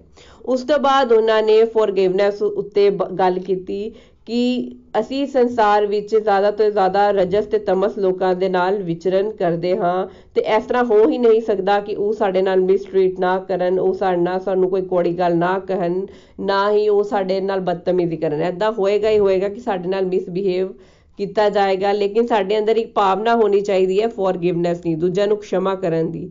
ਜੇਕਰ ਸਾਡੇ ਅੰਦਰ ਦੂਜਿਆਂ ਨੂੰ ਖਿਮਾ ਕਰਨ ਦੀ ਭਾਵਨਾ ਨਹੀਂ ਹੋਵੇਗੀ ਤੇ ਅਸੀਂ ਭਗਤੀ ਵਿੱਚ ਅੱਗੇ ਨਹੀਂ ਵੱਧ ਸਕਾਂਗੇ। ਜੇਕਰ ਅਸੀਂ ਦੂਸਰਿਆਂ ਨੂੰ ਮਾਫ ਕਰਨ ਦੀ ਟੈਂਡੈਂਸੀ ਆਪਣੇ ਅੰਦਰ ਨਹੀਂ ਲੈ ਕੇ ਆਵਾਂਗੇ ਤੇ ਜੇਕਰ ਸਾਡੇ ਨਾਲ ਕਿਸੇ ਨੇ ਮਾੜਾ ਕੀਤਾ ਹੋਏਗਾ ਤੇ ਅਸੀਂ ਉਹ ਥੋਟ ਨਾਲ ਹੀ ਅਟੈਚ ਹੋ ਜਾਵਾਂਗੇ ਤੇ ਉਹ ਥੋਟ ਜਿਹੜਾ ਹੈ ਸਾਡੇ ਮਨ ਦੁਆਰਾ ਸਾਨੂੰ ਬਾਰ-ਬਾਰ ਤੰਗ ਕਰੇਗਾ ਤੇ ਅਸੀਂ ਈਸ਼ਵਰ ਨਾਲ ਨਹੀਂ ਜੁੜ ਸਕਾਂਗੇ। ਜੇਕਰ ਅਸੀਂ ਸਪਿਰਚੁਅਲਿਟੀ ਵਿੱਚ ਪ੍ਰੋਗਰੈਸ ਚਾਹੁੰਦੇ ਹਾਂ ਤੇ ਈਸ਼ਵਰ ਨਾਲ ਜੁੜਨਾ ਚਾਹੁੰਦੇ ਹਾਂ ਤੇ ਸਾਨੂੰ ਆਪਣੀ ਆਪਣੇ ਉੱਤੇ ਵਰਕ ਕਰਨਾ ਚਾਹੀਦਾ ਹੈ, ਦੂਜਿਆਂ ਨੂੰ ਖਿਮਾ ਕਰਨ ਦਾ ਸੁਭਾਅ ਆਪਣੇ ਅੰਦਰ ਲੈ ਕੇ ਆਣਾ ਚਾਹੀਦਾ ਹੈ। ਤੇ ਉਸ ਤੋਂ ਬਾਅਦ ਉਹਨਾਂ ਨੇ ਕਿਹਾ ਕਿ ਈਰਸ਼ਾ ਦਾ ਤਿਆਗ ਕਰਨਾ ਵੀ ਸਭ ਤੋਂ ਵੱਡੀ ਕੁਆਲਿਟੀ ਹੈ, ਕਿਉਂਕਿ ਈਰਸ਼ਾ ਦਾ ਤਿਆਗ ਕਰਨਾ ਸਭ ਤੋਂ ਵੱਡਾ ਡਿਵਾਈਨ ਗੁਣ ਹੈ, ਕਿਉਂਕਿ ਵਿਅਕਤੀ ਆਪਣੀ ਈਰਸ਼ਾ ਦਾ ਹੀ ਤਿਆਗ ਨਹੀਂ ਕਰ ਸਕਦਾ। ਉਸ ਨੂੰ ਵੱਖਰੇ ਵੱਖਰੇ ਤਰ੍ਹਾਂ ਦੇ ਅਹੰਕਾਰ ਹੁੰਦੇ ਹਨ, ਵੱਖਰੇ ਵੱਖਰੇ ਤਰ੍ਹਾਂ ਦੇ ਕਮਾਂਡ ਹੁੰਦੇ ਹਨ ਜਿਸ ਨੂੰ ਉਸ ਦਾ ਤਿਆਗ ਨਹੀਂ ਕਰ ਸਕਦਾ। ਕਿਉਂਕਿ ਈਰਸ਼ਾ ਸਾਡੀ ਭਗਤੀ ਵਿੱਚ ਬਾਧਾ ਹੈ। ਉਸ ਤੋਂ ਬਾਅਦ ਉਹਨਾਂ ਨੇ ਕਿਹਾ ਕਿ ਸਾਡੇ ਅੰਦਰ ਸਨਮਾਨ ਦਾ ਵੀ ਬਹੁਤ ਲਾਲਚ ਹੁੰਦਾ ਹੈ ਤਾਂ ਸਾਨੂੰ ਸਨਮਾਨ ਦਾ ਵੀ ਤਿਆਗ, ਸਨਮਾਨ ਦੀ ਇੱਛਾ ਦਾ ਵੀ ਤਿਆਗ ਕਰਨਾ ਚਾਹੀਦਾ ਹੈ। ਜਿਵੇਂ ਇੱਕ ਜੱਜ ਹੈ, ਉਹਨੂੰ ਹੈ ਕਿ ਮੇਰੀ ਰਿਸਪੈਕਟ ਹੋਣੀ ਚਾਹੀਦੀ ਹੈ। ਉਹ ਉਸੇ ਵਿਚਾਰ ਨਾਲ ਆਸਕਤ ਹੋ ਜਾਂਦਾ ਹੈ, ਇੱਕ ਓਨਰ ਬਣ ਜਾਂਦਾ ਹੈ ਤੇ ਸਾਡੇ ਅੰਦਰ ਓਨਰਸ਼ਿਪ ਦੀ ਤੇ ਅਟੈਚਮੈਂਟ ਇਸ ਚੀਜ਼ ਦੀ ਨਹੀਂ ਹੋਣੀ ਚਾਹੀਦੀ ਕਿ ਮੈਨੂੰ ਸਨਮਾਨ ਮਿਲਣਾ ਹੀ ਚਾਹੀਦਾ ਹੈ। ਜੇ ਮੈਂ ਪੇਰੈਂਟ ਹਾਂ ਤੇ ਮੈਨੂੰ ਬੱਚੇ ਜਿਹੜੇ ਹਨ ਇਸ ਤਰੀਕੇ ਨਾਲ ਟਰੀਟ ਕਰਨਗੇ ਹੀ ਕਰਨਗੇ। ਤੇ ਉਹ ਕੰਮ ਜਿਹੜਾ ਹੈ, ਉਹ ਨਿਸ਼ਕਾਮ ਦੁਆਰਾ ਨਹੀਂ ਹੋ ਸਕਦਾ। ਫਿਰ ਉਹਦੇ ਲਈ ਸਾਡੀ ਆਸਕਤੀ ਹੋ ਜਾਵੇਗੀ ਤੇ ਉਹ ਆਸਕਤੀ ਹੀ ਸਾਡੀ ਭਗਤੀ ਵਿੱਚ ਅੱਗੇ ਵਧਣ ਦੀ ਬਾਂਧਾ ਬਣੇਗੀ। ਸਾਨੂੰ ਚਾਹੀਦਾ ਹੈ ਕਿ ਸਾਡੇ ਅੰਦਰ ਇਹ ਤਿਆਗ ਹੋਣਾ ਚਾਹੀਦਾ ਹੈ, ਸਾਡੇ ਅੰਦਰ ਇਹ ਨਹੀਂ ਹੋਣਾ ਚਾਹੀਦਾ ਕਿ ਸਾਨੂੰ ਸਨਮਾਨ ਮਿਲੇ ਹੀ ਮਿਲੇ, ਸਾਨੂੰ ਮਾਨ ਮਿਲੇ ਹੀ ਮਿਲੇ। ਜੇਕਰ ਸਾਡੀ ਕੋਈ ਇਨਸਲਟ ਕਰਦੇ ਤੇ ਸਾਡੇ ਅੰਦਰ ਉਹ ਫੀਲਿੰਗ ਨੂੰ ਲੈ ਕੇ ਅਸੀਂ ਬੈਠ ਜਾਈਏ ਤੇ ਉਹਦੇ ਹੀ ਦੁੱਖ ਵਿੱਚ ਅਸੀਂ ਲਿਪਤ ਰਹੀਏ। ਸਾਨੂੰ ਚਾਹੀਦਾ ਹੈ ਕਿ ਆਪਣੀ ਇਸ ਸੋਚ ਨੂੰ ਪਿੱਛੇ ਛੱਡਣਾ ਤੇ ਸਨਮਾਨ ਦੀ ਜਿਹੜੀ ਸਨਮਾਨ ਦੀ ਇੱਛਾ ਹੁੰਦੀ ਹੈ ਉਸ ਦਾ ਤਿਆਗ ਕਰਨਾ। ਕਿਉਂਕਿ ਸਨਮਾਨ ਦੀ ਇੱਛਾ ਕਰਕੇ ਹੀ ਵਿਅਕਤੀ ਦੇ ਅੰਦਰ ਈਰਸ਼ਾ ਵੀ ਆਉਂਦੀ ਹੈ ਤੇ ਈਰਸ਼ਾ ਦਾ ਤਿਆਗ ਕਰਨਾ ਵੀ ਬਹੁਤ ਜ਼ਰੂਰੀ ਹੈ। ਆਮ ਤੌਰ ਤੇ ਅਸੀਂ ਦੇਖਦੇ ਹਾਂ ਜਿਸ ਕੋਲ ਸਾਡੇ ਤੋਂ ਵਾਦਾ ਧਨ, ਦੌਲਤ, ਸੰਸਾਰ ਦੀਆਂ ਚੀਜ਼ਾਂ ਜ਼ਿਆਦਾ ਹਨ, ਪਰ ਜੇਕਰ ਅਸੀਂ ਉਹਨਾਂ ਤੋਂ ਈਰਸ਼ਾ ਕਰਾਂਗੇ ਤੇ ਉਹ ਸਾਡੇ ਲਈ ਗਲਤ ਹੈ। ਹੋ ਸਕਦਾ ਹੈ ਕਿ ਸਾਡੇ ਸਾਹਮਣੇ ਵਾਲੇ ਕੋਲ ਚੀਜ਼ਾਂ ਬਹੁਤ ਜ਼ਿਆਦਾ ਹਨ। ਉਹ ਇਸੀ ਅਭਿਮਾਨ 'ਚ ਸਾਡੇ ਨਾਲ ਕੋਈ ਮਿਸਟ੍ਰੀਟ ਕਰਦੇ ਤੇ ਸਾਡੇ ਅੰਦਰ ਈਰਸ਼ਾ ਦਾ ਤੇ ਬਦਲੀ ਦੀ ਭਾਵਨਾ ਨਹੀਂ ਆਣੀ ਚਾਹੀਦੀ। ਜੇਕਰ ਅਸੀਂ ਸਾਡੇ ਅੰਦਰ ਬਦਲੇ ਦੀ ਭਾਵਨਾ ਆਏਗੀ, ਈਰਸ਼ਾ ਆਏਗੀ ਤੇ ਸਾਡੇ ਅੰਦਰ ਜੈਲਸੀ ਦੀ ਵੀ ਭਾਵਨਾ ਆਏਗੀ, ਉਹ ਵੀ ਸਾਡੀ ਜਿਹੜੀ ਭਗਤੀ ਲਈ ਚੰਗੀ ਨਹੀਂ ਹੈ। ਤੇ ਇਸ ਤਰੀਕੇ ਨਾਲ ਹੋਰ ਵੀ ਬਹੁਤ ਸਾਰੀਆਂ ਕੁਆਲਿਟੀਆਂ ਹਨ ਜਿਹੜੀਆਂ ਭਗਵਾਨ ਨੇ ਸਾਨੂੰ ਭਗਵਦ ਗੀਤਾ ਦੇ ਇਸ ਚੈਪਟਰ 'ਚ ਦੱਸੀਆਂ ਹਨ, ਜਿਵੇਂ ਕਲਾ ਸਾਡੇ ਅੰਦਰ ਸਫ਼ਾਈ ਹੋਣੀ ਪਿਉਰੀਫਿਕੇਸ਼ਨ ਹੋਣੀ, ਬਹੁਤ ਸਾਰੀਆਂ ਜਿਹੜੀਆਂ ਕੁਆਲਿਟੀਆਂ ਹਨ, ਜਿਹਦਾ ਉੱਤੇ ਭਗਵਾਨ ਨੇ 16ਵੇਂ ਚੈਪਟਰ ਵਿੱਚ ਡਿਸਕਸ ਕੀਤਾ ਹੈ। ਤੇ ਜੇ ਅਸੀਂ ਸਤਸੰਗ ਸਾਧਨਾ ਸੇਵਾ ਕਰਾਂਗੇ, ਤੇ ਸਾਡੇ ਅੰਦਰ ਇਹ ਆਟੋਮੈਟਿਕਲੀ ਕੁਆਲਿਟੀਆਂ ਆਣਗੀਆਂ ਭਗਵਾਨ ਸਾਨੂੰ ਇਹ ਡਿਵਾਈਨ ਕੁਆਲਿਟੀਆਂ ਜਿਹੜੇ ਹੈ, ਉਹ ਆਟੋਮੈਟਿਕਲੀ ਦੇਣਗੇ। ਸਾਨੂੰ ਜ਼ਿਆਦਾ ਪ੍ਰਯਾਸ ਨਹੀਂ ਕਰਨਾ ਪਏਗਾ। ਪਰ ਜੇ ਅਸੀਂ ਇਹ ਸਮਝੀਆਂ ਹੋਣਗੀਆਂ ਤੇ ਅਸੀਂ ਆਪਣੇ ਅੰਦਰ ਐਟਲੀਸਟ ਚੈੱਕ ਕਰ ਸਕਦੇ ਹਾਂ, ਅਸੀਂ ਇਹਦੇ ਤੇ ਫੋਕਸਡ ਰਹਿ ਸਕਦੇ ਹਾਂ ਕਿ ਇਹ ਕੁਆਲਿਟੀਆਂ ਜਿਹੜੀਆਂ ਭਗਵਾਨ ਨੇ ਸਾਨੂੰ 16ਵੇਂ ਚੈਪਟਰ ਵਿੱਚ ਦੱਸੀਆਂ ਹਨ, ਇਹ ਸਾਡੇ ਅੰਦਰ ਆ ਰਹੀਆਂ ਹਨ। ਅਸੀਂ ਆਪਣੇ ਆਪ ਨੂੰ ਅਸੈਸ ਕਰ ਸਕਦੇ ਹਾਂ ਤੇ ਅਸੀਂ ਸਾਡੀ ਲਾਈਫ 'ਚ ਕਿੰਨੀ ਸਾਡੀ ਅਧਿਆਤਮਿਕ ਗਰੋਥ ਹੋ ਰਹੀ ਹੈ। ਇਹ ਅਸੀਂ ਚੈੱਕ ਕਰ ਸਕਦੇ ਹਾਂ। ਅਸੀਂ ਚੈੱਕ ਕਰ ਸਕਦੇ ਹਾਂ ਕਿ ਸਾਡੇ ਅੰਦਰ ਇਹ ਕੁਆਲਿਟੀਆਂ ਵੱਧ ਰਹੀਆਂ ਹਨ ਕਿ ਨਹੀਂ ਵੱਧ ਰਹੀਆਂ ਹਨ। ਉਸ ਤੋਂ ਬਾਅਦ ਭਗਵਾਨ ਨੇ ਸਾਡੇ ਅੰਦਰ ਕੁਝ 네ਗੇਟਿਵ ਕੁਆਲਿਟੀਆਂ ਵੀ ਹੁੰਦੀਆਂ ਹਨ, ਉਸ ਬਾਰੇ ਵੀ ਇਸ ਚੈਪਟਰ 'ਚ ਡਿਸਕਸ ਕੀਤਾ, ਜਿਵੇਂ ਕਿ pride arrogance conceit anger harshness ignorance ਤੇ ਨikhil ji ਨੇ ਕਿਹਾ ਕਿ ਸਿੰਪਲ ਵਰਡ ਨਾਲ ਗੱਲ ਕਰੀ ਜਾਏ ਤੇ ਅਹੰਕਾਰ ਦਾ ਤਿਆਗ ਕਰਨਾ ਸਭ ਤੋਂ ਵੱਡੀ ਚੀਜ਼ ਹੈ, ਜਿਸ ਦੇ ਵਿੱਚ ਅਹੰਕਾਰ ਨਹੀਂ ਤਿਆਗ ਕਰ ਸਕਦਾ ਜਿਹੜਾ ਜੀਵ, ਜਿਹੜੇ ਜੀਵ ਦੇ ਅੰਦਰ ਈਗੋ ਬਹੁਤ ਜ਼ਿਆਦਾ ਹੈ ਈਗੋ ਕੰਪੋਨੈਂਟ ਇੰਨਾ ਜ਼ਿਆਦਾ ਹੈ ਕਿ ਉਹ ਦੂਜਿਆਂ ਦੀ ਰਿਸਪੈਕਟ ਨਹੀਂ ਕਰਦਾ। ਈਵਨ ਕਿ ਉਹ ਕੁਝ ਦੂਜਿਆਂ ਨੂੰ ਸਮਝਦਾ ਹੀ ਨਹੀਂ ਹੈ, ਉਹ ਭਗਤੀ ਵਿੱਚ ਕਦੇ ਵੀ ਅੱਗੇ ਨਹੀਂ ਵੱਧ ਸਕਦਾ। ਤੇ ਨikhil ji ਨੇ ਕਿਹਾ ਕਿ ਜੇਕਰ ਜਿਹੜੇ ਸਤਸੰਗੀ ਹਨ, ਜਿਹੜੇ ਸਤਸੰਗ ਲਗਾ ਰਹੇ ਹਨ, ਕਿਤੇ ਨਾ ਕਿਤੇ ਉਹਨਾਂ ਵਿੱਚ ਈਗੋ ਫੈਕਟਰ ਕਾਫੀ ਹੱਦ ਤੱਕ ਘੱਟ ਹੈ, ਕਿਉਂਕਿ ਉਹਨਾਂ ਦੇ ਅੰਦਰ ਸਭ ਤੋਂ ਵੱਡੀ ਕੁਆਲਿਟੀ ਆਈ ਹੈ, ਉਹ ਹੈ ਸ਼ਰਵਨ ਕਰਨ ਦੀ। ਜਿਹਦੇ ਅੰਦਰ ਸ਼ਰਵਨ ਕਰਨ ਦੀ ਕੁਆਲਿਟੀ ਆਈ ਹੈ ਉਸ ਦਾ ਮਤਲਬ ਹੈ ਕਿ ਉਹ ਭਗਤੀ ਵਿੱਚ ਕਿਤੇ ਨਾ ਕਿਤੇ ਅੱਗੇ ਵਧਿਆ ਹੈ, ਉਸਨੇ ਆਪਣੇ ਅਹੰਕਾਰ ਨੂੰ ਕਿਤੇ ਨਾ ਕਿਤੇ ਘਟਾਇਆ ਹੈ, ਤਾਂ ਕਿ ਤਦ ਹੀ ਤੇ ਉਹ ਸਤਸੰਗ ਸੁਣ ਪਾ ਰਿਹਾ ਹੈ ਤੇ ਉਸ ਦੀ ਸਪਿਰਚੁਅਲ ਗਰੋਥ ਵੀ ਆਟੋਮੈਟਿਕਲੀ ਹੋ ਰਹੀ ਹੈ ਕਿ ਜੇ ਉਹ ਸਤਸੰਗ ਸੁਣ ਰਿਹਾ ਹੈ ਤੇ ਉਸ ਤੋਂ ਬਾਅਦ ਉਹਨਾਂ ਨੇ ਕਿਹਾ ਕਿ ਪਰ ਇਸ ਦਾ ਮਤਲਬ ਇਹ ਨਹੀਂ ਹੈ ਕਿ ਸਾਡਾ ਈਗੋ ਜਿਹੜਾ ਹੈ ਉਹ ਜ਼ੀਰੋ ਹੋ ਗਿਆ ਹੈ। ਜ਼ੀਰੋ ਨਹੀਂ ਹੋਇਆ ਹੈ। ਜਿਹੜਾ ਵਿਅਕਤੀ ਇਹ ਸੋਚਦਾ ਹੈ ਕਿ ਮੇਰਾ ਜਿਹੜਾ ਅਹੰਕਾਰ ਹੈ ਉਹ ਜ਼ੀਰੋ ਹੈ, ਮੈਂ ਬਿਲਕੁਲ ਅਹੰਕਾਰੀ ਨਹੀਂ ਹਾਂ, ਉਹ ਆਪਣੇ ਆਪ 'ਚ ਇੱਕ ਮਜ਼ਾਕ ਦਾ ਪਾਤਰ ਹੈ ਤੇ ਉਹ ਸੋਚ ਹੀ ਗਲਤ ਹੈ ਕਿ ਮੈਂ, ਮੇਰੇ ਅੰਦਰ ਅਹੰਕਾਰ ਨਹੀਂ ਹੈ ਕਿਉਂਕਿ ਜੇਕਰ ਕਿਸੇ ਦੇ ਅੰਦਰ ਅਹੰਕਾਰ ਨਾ ਹੋਵੇ, ਉਹ ਤੇ ਬਹੁਤ ਸ਼ੁੱਧ ਭਗਤ ਹੋਵੇ ਤੇ ਨਾ ਹੀ ਅਸੀਂ ਇੰਨੇ ਪਰਮਹੰਸ ਹਾਂ ਤੇ ਨਾ ਹੀ ਅਸੀਂ ਇੰਨੇ ਸ਼ੁੱਧ ਭਗਤ ਹਾਂ।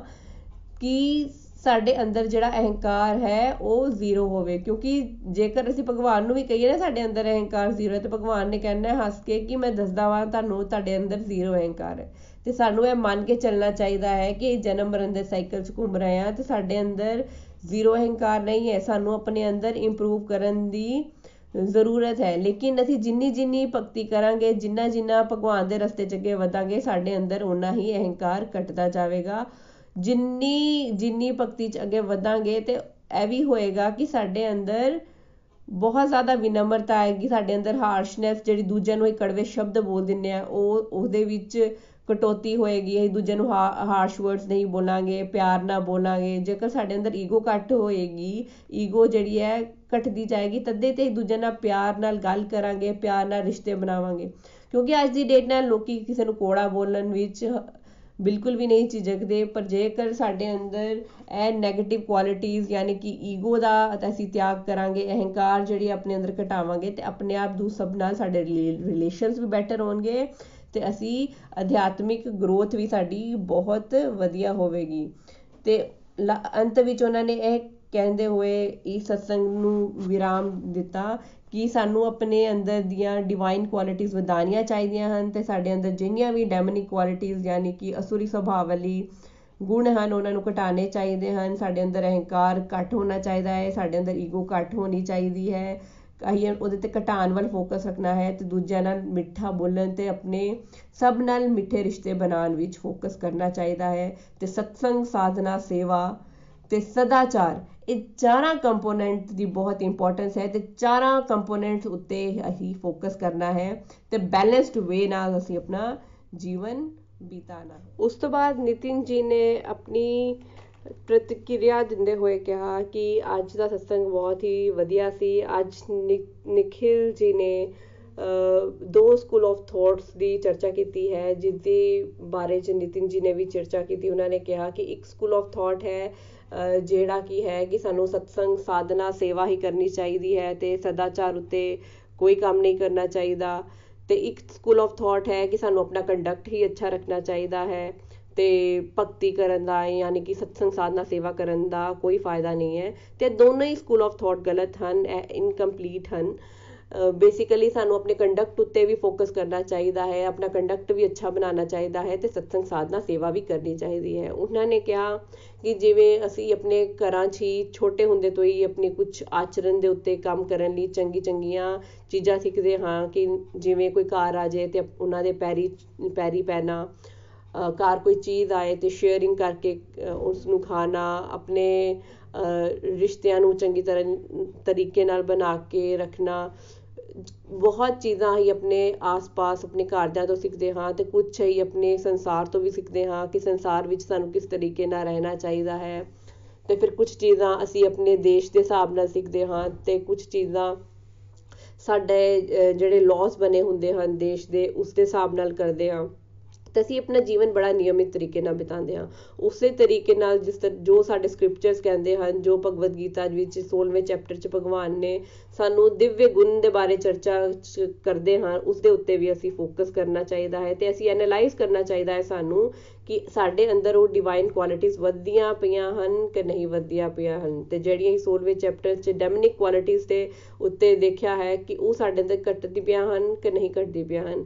ਇਹ ਪੈਰਾਮੀਟਰ ਹੈ ਆਪਣੇ ਉੱਤੇ ਫੋਕਸ ਕਰਨ ਦਾ, ਆਪਣੇ ਆਪ ਨੂੰ ਐਨਾਲਾਈਜ਼ ਕਰਨ ਦਾ ਕਿ ਭਗਤੀ ਵਿੱਚ ਸਾਡੀ ਪ੍ਰੋਗਰੈਸ ਹੋ ਹੋ ਰਹੀ ਹੈ ਕਿ ਨਹੀਂ ਹੋ ਰਹੀ ਕਿਉਂਕਿ ਅਧਿਆਤਮਿਕ ਪ੍ਰਗਤੀ ਸਾਡੀ ਤਦੇ ਹੀ ਹੁੰਦੀ ਹੈ, ਜੇਕਰ ਅਸੀਂ ਚੰਗੇ ਤਰੀਕੇ ਨਾਲ ਸਤਸੰਗ ਕਰੀਏ ਤੇ ਸਤਸੰਗ ਵਿੱਚ ਜਿਹੜੀਆਂ ਸਾਨੂੰ ਗੱਲਾਂ ਸਮਝਾਈਆਂ ਜਾਂਦੀਆਂ ਹਨ, ਜੇਕਰ ਜੇ ਸਾਡੇ ਅੰਦਰ ਡਿਵਾਈਨ ਕੁਆਲਿਟੀਆਂ ਜਿਹੜੇ ਗੁਣ ਸਮਝੇ ਜਾਂਦੇ ਹਨ, ਉਹ ਸਾਡੇ ਅੰਦਰ ਵਿਰਾਜਮਾਨ ਵੀ ਹੋਣ। ਜੇਕਰ ਅਸੀਂ ਰੈਗੂਲਰਲੀ ਸਤਸੰਗ ਕਰਾਂਗੇ, ਸਾਧਨਾ ਕਰਾਂਗੇ, ਸੇਵਾ ਕਰਾਂਗੇ ਤੇ ਉਸ ਚੰਗੇ ਗੁਣ ਜਿਹੜੇ ਹਨ, ਉਹ ਸਾਡੇ ਅੰਦਰ ਆਣਗੇ ਤੇ ਅਸੀਂ ਭਗਤੀ ਵਿੱਚ ਪ੍ਰੋਗਰੈਸ ਦੈਟ ਮੀਨਸ ਕਰ ਰਹੇ ਹਾਂ ਤੇ ਐਸਾ ਅਸੀਂ ਐਨਾਲਾਈਜ਼ ਜਿਹੜਾ ਹੈ ਅਸੀਂ ਭਗਵਦ ਗੀਤਾ ਯਾਨੀ ਕਿ ਆਪਣੇ ਸਕ੍ਰਿਪਚਰਸ ਦੁਆਰਾ ਕਰਨਾ ਹੈ ਲੋਕਾਂ ਦੀ ਗੱਲਾਂ ਉੱਤੇ ਜਾਂ ਲੋਕਾਂ ਦੇ ਬਾਰੇ ਸਮਝ ਕੇ ਜਾਂ ਲੋਕਾਂ ਦੀ رائے ਲੈ ਕੇ ਨਹੀਂ ਆਪਣੇ ਆਪ ਨੂੰ ਇੰਪਰੂਵ ਕਰਨਾ ਅਸੀਂ ਪ੍ਰਯਾਸ ਕਰਨਾ ਹੈ ਕਿ ਅਸੀਂ ਭਗਵਾਨ ਦੇ ਕਿਸ ਤਰ੍ਹਾਂ ਨਜ਼ਦੀਕ ਬਣੀਏ ਤੇ ਭਗਵਾਨ ਦੀ ਗੁੱਡ ਬੁੱਕਸ 'ਚ ਕਿਸ ਤਰ੍ਹਾਂ ਆਈਏ ਤੇ ਇਹੀ ਸਾਡੇ ਲਈ ਸਭ ਤੋਂ ਵੱਡੀ ਗੱਲ ਹੈ ਤੇ ਇਹੀ ਸਾਡੇ ਅੱਜ ਦੇ ਸਤਸੰਗ ਦਾ ਕਨਕਲੂਜਨ ਵੀ ਹੈ ਕਿ ਅਸੀਂ ਆਪਣੇ ਜੀਵਨ ਨੂੰ ਇਸ ਤਰੀਕੇ ਨਾਲ ਸਤਸੰਗ ਸਾਧਨਾ ਸੇਵਾ ਨੂੰ ਕਰਨਾ ਹੈ ਕਿ ਸਾਡਾ ਜੋ ਕੰਡਕਟ ਹੈ ਉਹ ਚੰਗਾ ਬਣੇ, ਅਸੀਂ ਸਦਾ ਚਾਰੀ ਜੀਵਨ ਜੀਏ। ਉਸ ਤੋਂ ਬਾਅਦ ਅੱਜ ਦੇ ਸਤਸੰਗ 'ਚ ਬਹੁਤ ਕੁਝ ਸਾਨੂੰ ਸਿੱਖਣ ਨੂੰ ਮਿਲਿਆ। ਉਹਦੇ ਵਿੱਚ ਕੁਝ ਮੇਰੀ ਵੀ ਇਹ ਸੋਚ ਰਹੀ ਤੇ ਮੈਂ ਆਪਣੀ ਜਰਨੀ ਦੇ ਹਿਸਾਬ ਨਾਲ ਵੀ ਦੇਖਾਂ। ਤੇ ਮੇਰੀ ਜਰਨੀ 'ਚ ਜਦੋਂ ਮੈਂ ਫਸਟ ਟਾਈਮ ਭਗਵਦ ਗੀਤਾ ਕੀਤੀ ਸੀ, ਤੇ ਮੈਨੂੰ ਲੱਗਦਾ ਸੀ ਕਿ ਮੇਰੇ ਅੰਦਰ ਕੋਈ ਵੀ ਡਿਵਾਈਨ ਕੁਆਲਿਟੀ ਨਹੀਂ ਹੈ। ਮੈਨੂੰ, ਮੇਰੇ ਅੰਦਰ ਬਹੁਤ ਕਮੀਆਂ ਹਨ। ਪਰ ਜਦੋਂ ਮੈਂ ਭਗਵਦ ਗੀਤਾ ਪੜ੍ਹਨੀ ਸ਼ੁਰੂ ਕੀਤੀ over a period of time ਮੈਂ ਰਿਅਲਾਈਜ਼ ਕੀਤਾ ਕਿ ਮੇਰੇ ਅੰਦਰ ਵੀ ਬਹੁਤ ਬਦਲਾਅ ਆਇਆ ਹੈ।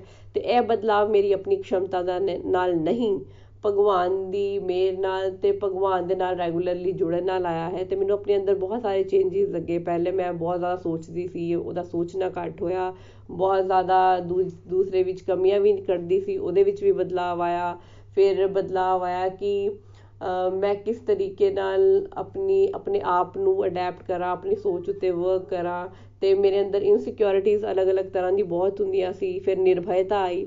ਤੇ ਇਸ ਤਰੀਕੇ ਨਾਲ ਜਦੋਂ ਅਸੀਂ ਭਗਤੀ ਨਾਲ ਜੁੜੇ ਤੇ ਬਹੁਤ ਚੀਜ਼ਾਂ ਜਿਹੜੀਆਂ ਹਨ, ਉਹ ਆਟੋਮੈਟਿਕਲੀ ਸਤਸੰਗ ਸਾਧਨਾ ਸੇਵਾ ਦੇ ਨਾਲ ਆਪਣੇ ਆਪ ਹੀ ਘਟ ਹੋਈਆਂ ਤੇ ਸਾਡਾ ਜੀਵਨ ਮੇਰਾ ਅੱਗੇ ਨਾਲੋਂ ਬੈਟਰ ਬਹੁਤ ਜ਼ਿਆਦਾ ਬੈਟਰ ਹੋਇਆ।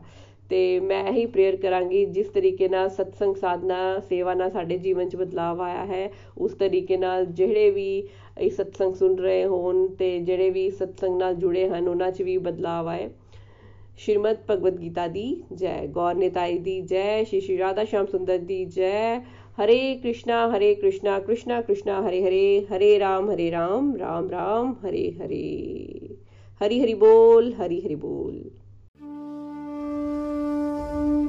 ਗੋਲੋਕ ਐਕਸਪ੍ਰੈਸ ਦੇ ਨਾਲ ਜੁੜਨ ਲਈ ਤੁਸੀਂ ਸਾਡੇ ਈਮੇਲ ਐਡਰੈਸ info@golokexpress.org ਦੇ ਰਾਹੀਂ ਸੰਪਰਕ ਕਰ ਸਕਦੇ ਹੋ ਜਾਂ ਸਾਡੇ WhatsApp ਜਾਂ Telegram ਨੰਬਰ 7018026821 ਨਾਲ ਵੀ ਜੁੜ ਸਕਦੇ ਹੋ। ਤੁਸੀਂ ਸਾਡੇ ਨਾਲ ਫੇਸਬੁੱਕ ਪੇਜ ਜਾਂ YouTube ਚੈਨਲ ਦੇ ਰਾਹੀਂ ਵੀ ਜੁੜ ਸਕਦੇ ਹੋ। ਹਰੀ ਹਰੀ ਬੋਲ।